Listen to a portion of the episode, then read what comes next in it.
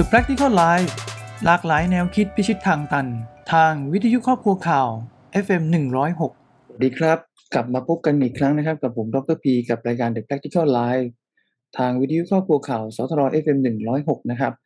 สามารถรับชมรับฟังกันสดๆ ได้นะครับ ทาง FM 106 หรือจะเป็น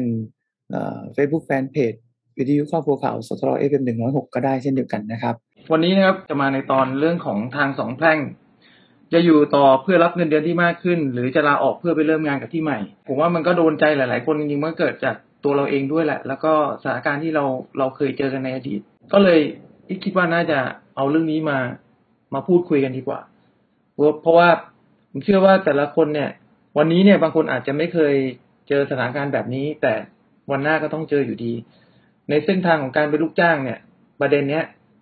มักจะเกิดขึ้นเสมอนะครับ มันต้องตัดสินใจเนี่ย ระหว่างที่เราจะอยู่ต่อ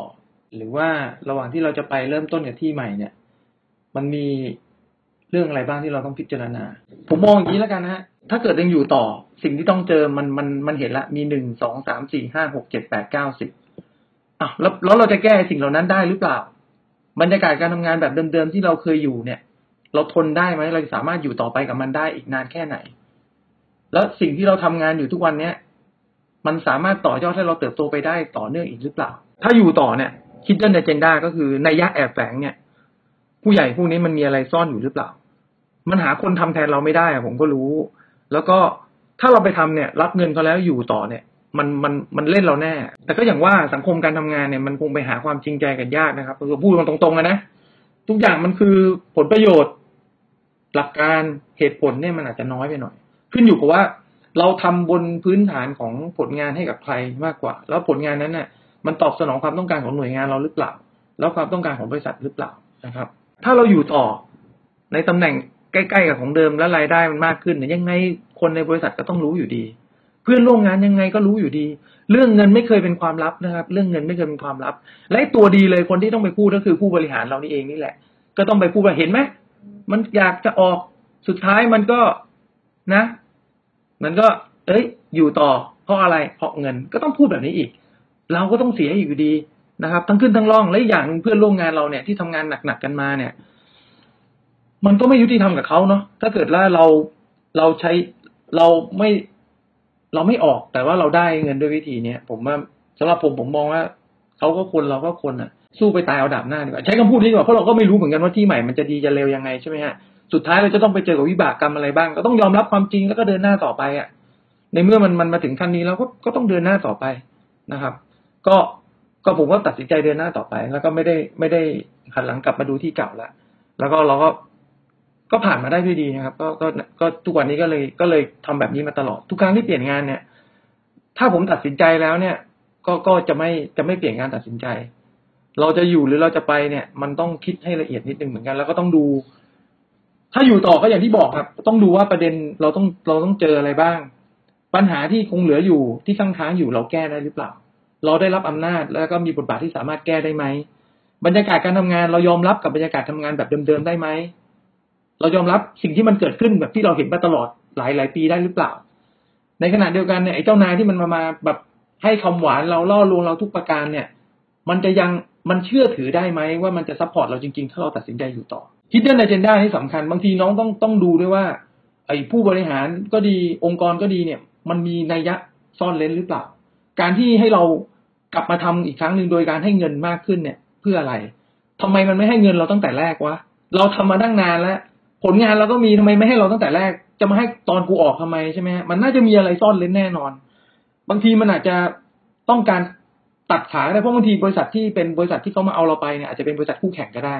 การที่เสียเราไปอยู่กับคู่แข่งเนี่ย มันเหมือนกับเขาอาจจะมีผลกระทบทางธุรกิจเหมือนกันนะครับ บางทีการดึงเราไว้เนี่ยก็เป็นการที่ป้องกันไม่ให้มึงอ่าป้องกันไม่ให้คู่แข่งเนี่ย ได้กำลังสำคัญไปก็ได้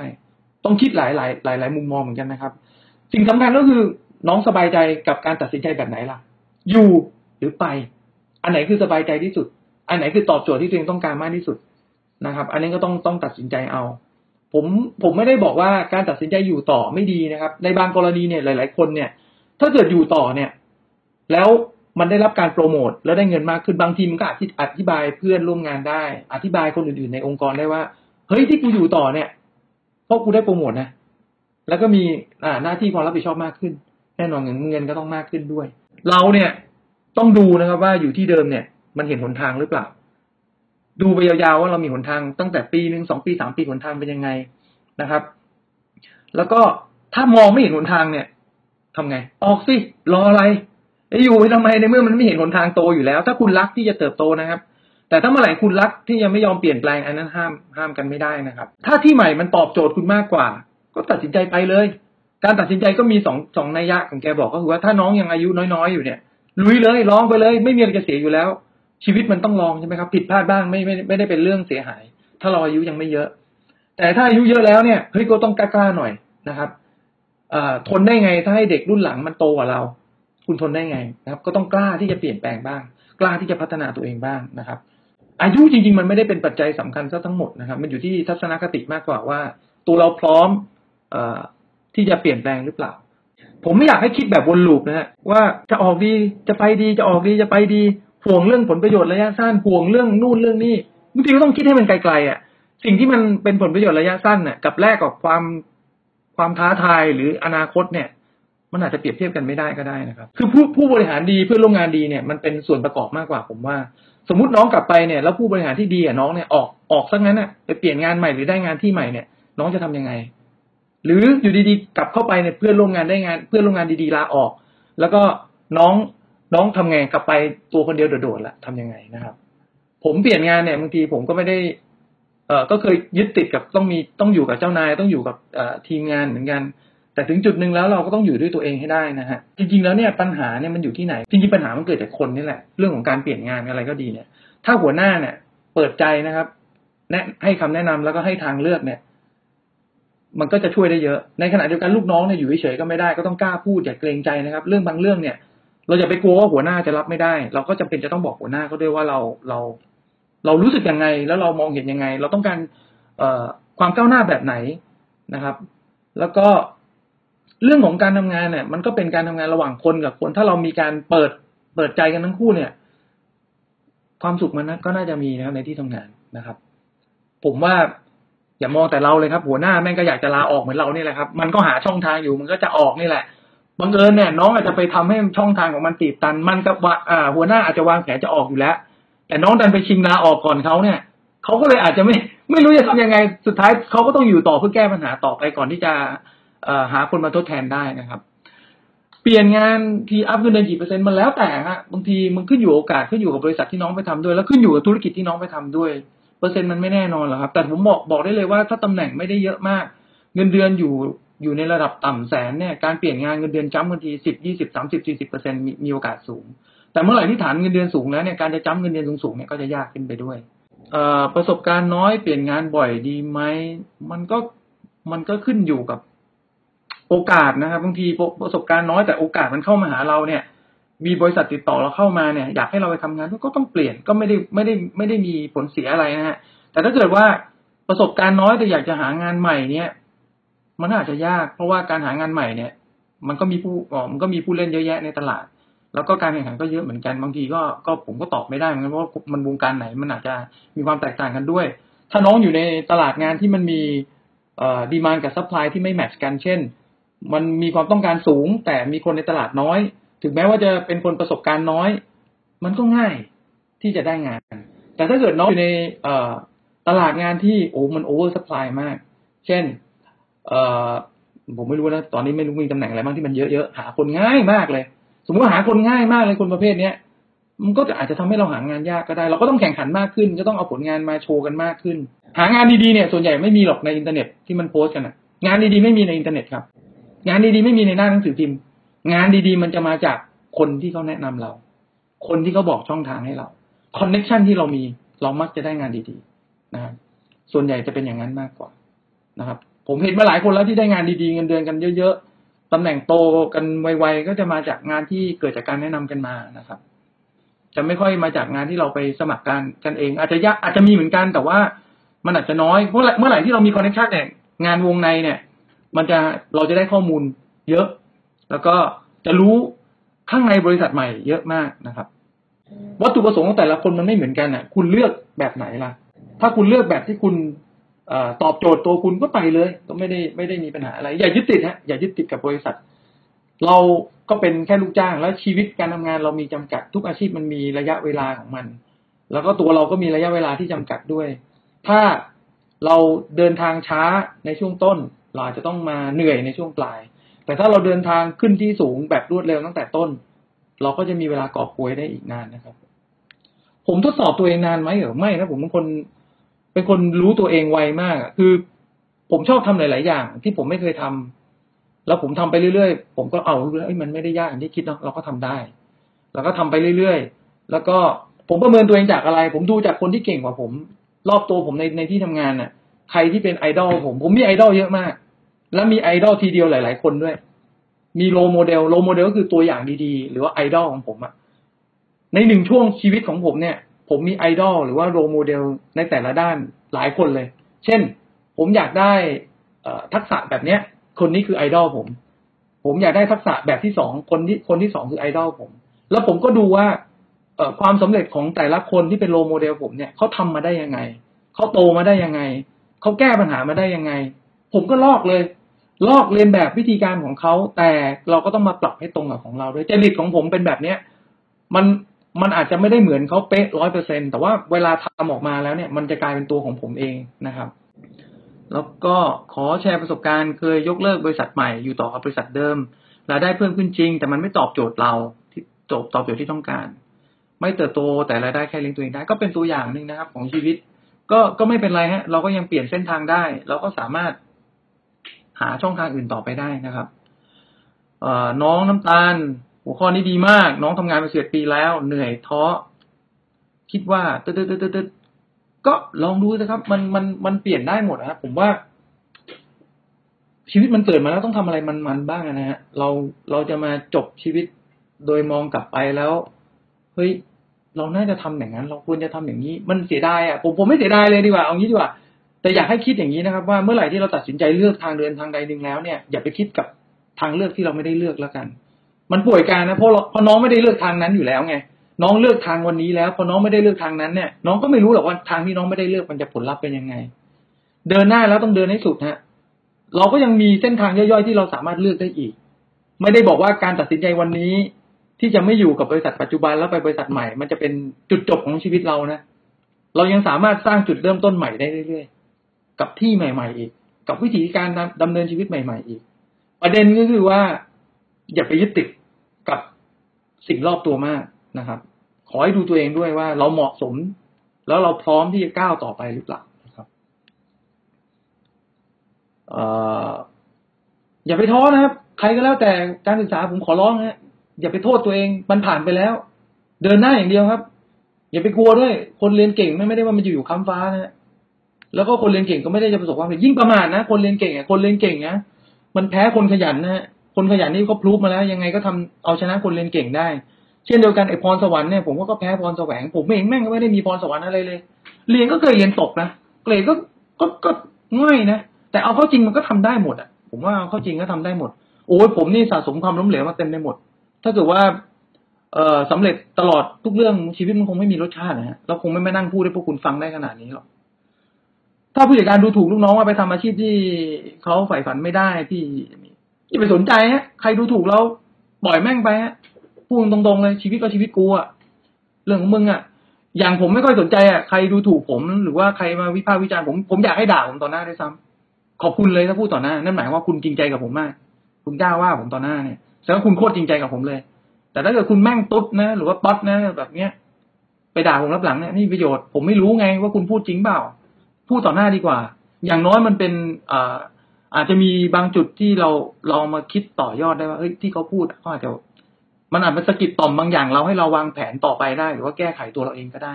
นะครับ ไออาชีพในฝันของใครแต่ละคนเนี่ยวิพากษ์วิจารณ์กันไม่ได้ทุกคนมีความฝันหมดอะสิ่งที่มันแตกต่างก็คือว่าแต่ละคนแม่งทำฝันตัวเองให้เป็นจริงได้หรือเปล่าแค่นั้นเองและอาชีพในฝันมันทำเงินเลี้ยงดูชีวิตคุณได้หรือเปล่า ถ้าคุณอยากจะทำอาชีพในฝันแล้วมันเลี้ยงดูตัวเองไม่ได้เนี่ย แล้วมันคุณทำให้ครอบครัวเดือดร้อนเนี่ย ผมถามคุณทำทำไมอะ ถามว่าวันนี้ทุกคนเนี่ยทำอาชีพในฝันแล้วผมว่าไม่ใช่ผมเข้าใจไง แต่ชีวิตมันต้องเดินต่อไป มันต้องหาเลี้ยงชีวิตอื่น ๆ ด้วยที่อยู่รอบตัวเรา คุณสู้คุณทำชีวิตที่มันจำเป็นต้องเป็นหน้าที่ให้ดีก่อน แล้วในขณะเดียวกันถ้ามันสามารถทำสิ่งที่มีความฝันอยู่ขนานกันไปได้ก็ทำไปนะครับ ก็ทำคู่กันไปก็ได้นะครับ หรือว่าสำเร็จฝั่งหนึ่งแล้วก็ไปต่อยอดในสิ่งที่เราต้องการก็ได้นะครับ การพัฒนาตัวเองเนี่ยมันไม่มีวันสิ้นสุดอยู่แล้ว ความรู้เนี่ย คุณไม่สามารถจะเสพทุกอย่างได้ในช่วงชีวิตที่คุณเหลืออยู่ คุณต้องเลือกเสพเฉพาะสิ่งที่คุณต้องใช้เท่านั้น เราไม่ได้มีอายุยืนเป็นร้อยร้อยสองสามร้อยปีเนี่ยแล้วระยะเวลาความสำเร็จคุณรอได้ไหมล่ะห้าสิบปีคุณบอกโอ้โหผมอยากเรียนนู่นเรียนนี่เต็มไปหมดเลยไอคนนี้บอกอยากเรียนนี่ไอคนนั้นก็บอกอยากเรียนนั่นไอคนนั้นก็อยากให้เราไปเรียนนู่น คุณเรียนแม่งหมดเลยอะเวลามันเหลือน้อยลงนะยิ่งเราอายุเยอะขึ้นเวลาเรายิ่งเหลือน้อยลงใช่ ตอนเริ่มต้นของช่วงชีวิตเนี่ยมันอาจจะต้องกว้าง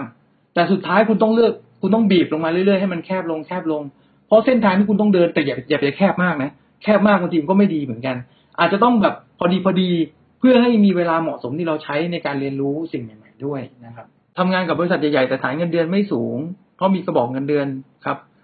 กับบริษัทที่ไม่ดังแต่เงินเดือนสูงก็เลือกแบบไหนก็ก็แล้วแต่ครับบริษัทเล็กบริษัทใหญ่มันมีข้อดีข้อเสียต่างกันไปหมดนะฮะถ้าทำงานกับบริษัทเล็กก็ได้ทำหลายอย่าง เยอะ เพราะว่าเขาใช้คนไม่เยอะ ถ้าทำกับบริษัทใหญ่มันก็จะมีโอ้มาตรฐานมีมาตรฐานคนก็มากมาย มันก็โอกาสมันก็แตกต่างกันนะครับ ก็ต้องก็ต้องดูนอกจากว่า เรามองว่าเราไม่มายกับการที่ไปอยู่บริษัทเล็ก แล้วชอบชอบไปทำหลายๆอย่าง แล้วก็ได้เงินเยอะด้วยก็ไป แต่บางคนยึดติดกับบริษัทใหญ่ผมมีเพื่อนแบบเนี้ยกูไม่รู้ว่ากูต้องอยู่บริษัทใหญ่ๆอะเงินเดือนไม่เยอะไม่เป็นไรแต่กูกูชอบอะนามบัตรกูบริษัทเนี้ยบริษัทเนี้ยแถวบางซื่อเนี่ยคนรู้จัก ไปไหนก็รู้จักอธิบายรู้จักหมด แต่บางบริษัทโอ้ชื่ออะไรก็ไม่รู้ ผมเนี่ยประจำเลยทำงานเนี่ย แม่ผมเองนะคนในครอบครัวเองยังไม่รู้เลยปัจจุบันผมอยู่บริษัทอะไรเพราะชื่อเสียงมันไม่ได้โด่งดังในในเป็นเป็นบริษัทที่คนทั่วไปรู้จัก มันเป็นงานเฉพาะด้านก็ก็ก็แล้วแต่ ไม่ได้ผมไม่ได้สนใจตรงนั้นอยู่แล้วนะครับ แต่บางคนเขาเขาซีเรียสมากเขาเขาเขาเน้นอะ ต้องต้องทำงานบริษัทที่มันมีชื่อเสียง ถึงแม้ว่ารายได้อาจจะไม่โอก็ก็ก็ก็โอในแง่ความรู้สึกนะฮะ ก็เออแล้วบริษัทใหม่จะรู้ได้ยังไงครับ ว่าเราเก่งเนี่ยจริงมันก็ไม่ยากนะ ถ้าเกิดน้องทำงานอยู่บริษัทเก่าเนี่ยแล้วมันมีผลงานการได้ถ้ายิ่งโอ้ยิ่งเป็นเซลล์นี่ชัดเจนเลย ถ้าเป็นเซลล์นะ มันต้องแข่งกันอยู่แล้วกับบริษัทอื่น ยิ่งเราเป็นเซลล์ที่เป็น top performer top performer ก็คือว่าโอ้โหผลงานเด็ด งานนู้นก็ได้ งานนี้ก็ได้ คู่แข่งก็จะเริ่มแล้ว เอ้ยเราหลุดงานนี้ให้ใครไป ใครเป็นคนขาย บริษัทคู่แข่งเซลล์มันคือใคร อะอีกแล้วเราหลุดให้เซลล์คนนี้อีกแล้วเราหลุดให้เซลล์คนนี้อีกแล้วเหรอเดี๋ยวสักพักก็จะมีเทียบเชิญจากบริษัทคู่แข่งมาเชิญคุณไปอยู่ด้วย เซลล์เนี่ยจะเป็นอย่างนี้เลย เพราะว่าขายได้ปุ๊บชื่อเสียง มันก็จะกระชอนทันทีนะครับ แต่ถ้าเกิดเป็นใน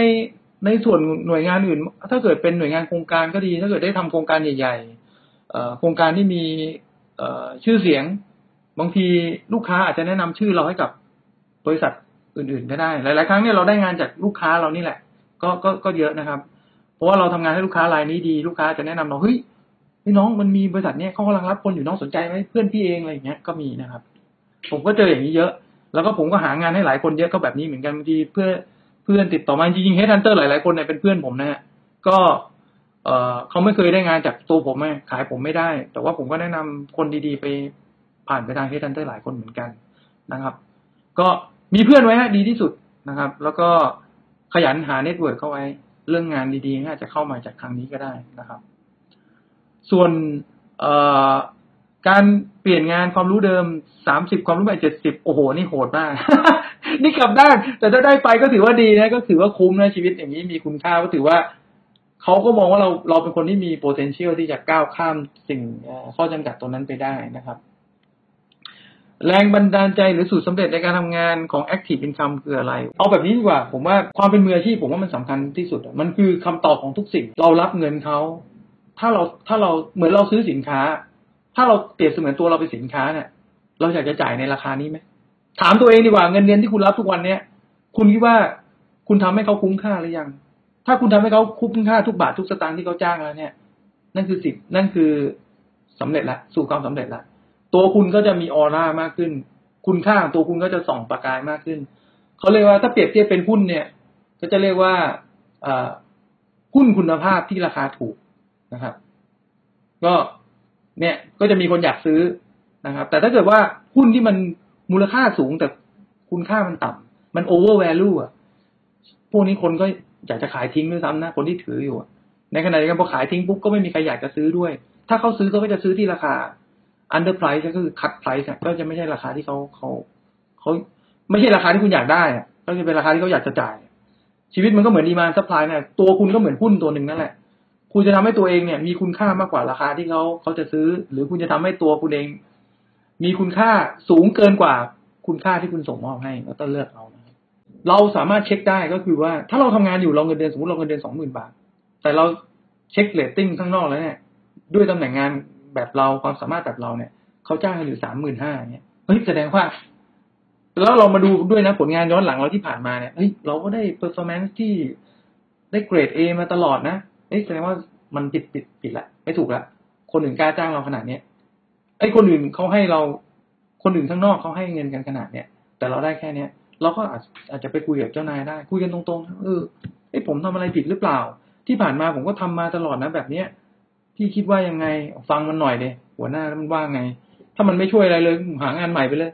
ไม่ต้องมาทู่ซีกัน แต่อย่ามาโน อย่ามาโน เออบริษัทแม่งไม่นู่นไม่นี่ คุณยังไม่เคยลองคุยกับหัวหน้าคุณเลยไปรู้ได้ไงใช่ไหมฮะไม่เคยจะเสีย อย่าไปกลัวเรื่องบางเรื่องผลประโยชน์ของตัวเราเองแท้ๆก็ต้องคุย อนาคตของเราเองแท้ๆก็ต้องคุย ผมก็คุย ผมก็ไม่สนเหมือนกันอะผมก็อยากรู้ว่ามันคิดยังไงใช่ไหมฮะไม่ได้ก็จะได้รู้ว่าไม่ได้ ได้ ช้าหน่อยก็จะได้รู้ว่าได้ก็ช้าหน่อย รือทางเลือกอื่นมีให้ให้มีให้เราไหมนะครับ ก็ต้องดู บริหารคนมากกว่าบริหารงานจริงครับ เพราะว่าธุรกิจทำด้วยคนคนนี่แหละต้นตอของปัญหาทุกเรื่องนะครับ เราเองก็เป็นคนบางครั้งเราเองก็เป็นตัวต้นกำเนิดของปัญหาเหมือนกัน ก็อย่าไปว่าใครเลยฮะตัวเราเองนี่แหละ ถ้าเราควบคุมตัวเองได้พยายามทำให้ตัวเราเนี่ย เป็นภาระคนอื่นให้ได้น้อยที่สุดนะครับ แล้วก็ช่วยคนอื่นได้ในยามที่ช่วยได้ ก็แค่นี้ก็ดีแล้วครับ นะฮะแค่ไม่เป็นภาระนี่ก็บุญนักหนาแล้วฮะ ไม่ว่าจะเป็นการตัดสินใจอยู่ที่เก่าหรืออยู่ที่ใหม่เนี่ย ก็คิดให้รอบคอบแล้วกันนะครับ บนพื้นฐานข้อมูลเหตุผล และความรู้สึกที่ตัวเองมีนะครับ ไม่มีใครเลือกให้คุณได้ นอกจากตัวคุณเอง อนาคตเราเป็นคนกำหนด จะจบหมหาอะไรไม่ดัง เกรดไม่ดีนะครับหรืออะไรก็แล้วแต่มันเป็นสิ่งที่เกิดขึ้นไปแล้ว มันมันเกิดขึ้นไปแล้ว แล้วมันก็เกิดขึ้นจากการกระทำของเราด้วย แต่มันไม่ได้บอกว่าสิ่งที่มันเกิดขึ้นไปแล้ว มันจะทำให้ชีวิตเราแย่ หรือจะทำให้เราไม่มีโอกาสแต่ตัวก้าวหน้า ก็เหมือนเดิมครับ มันอยู่ที่คุณ คุณเป็นคนกำหนด เมื่อไหร่ที่คุณบอกตัวเองว่า เป็นเพราะฉันจบสถาบันที่มันไม่ดี หรือว่ามีเกรดที่แย่ จะไม่มีโอกาส นั่นคือคุณกำหนดเรียบร้อยแล้วว่าคุณต้องการเป็นแบบนั้นคำตอบคุณเป็นคนกำหนดนะฮะ เปลี่ยนคำตอบสมัย แล้วก็หาเส้นทางใหม่ๆ ชีวิตจะได้ประสบความสำเร็จนะครับ ก็ฝากไว้เท่านี้ ชีวิตต้องสู้ เกิดมาแล้ว ครบสามสิบสองอย่ายอมแพ้ง่าย ๆนะครับ เป็นกำลังใจให้ครับ ติดตามผมนะครับดรพีกับรายการ The Practical Life กันใหม่กันได้นะครับ ในสุขหน้านะครับ เดี๋ยวจะหาประเด็นอะไรมานำเสนอ หรือเอามาพูดคุย เดี๋ยวติดตามกันได้ครับ แล้วก็สุดท้ายใครที่มีคำถามหรืออยากจะ นำเสนอไอเดียอะไรก็แล้ว แต่สามารถติดต่อผมได้ในช่องทาง Facebook Fanpage มนุษย์เงินเดือนพันใหม่นะครับ ติดต่อไปได้ทางที่ inbox ได้เลยนะฮะสำหรับวันนี้ สวัสดีครับ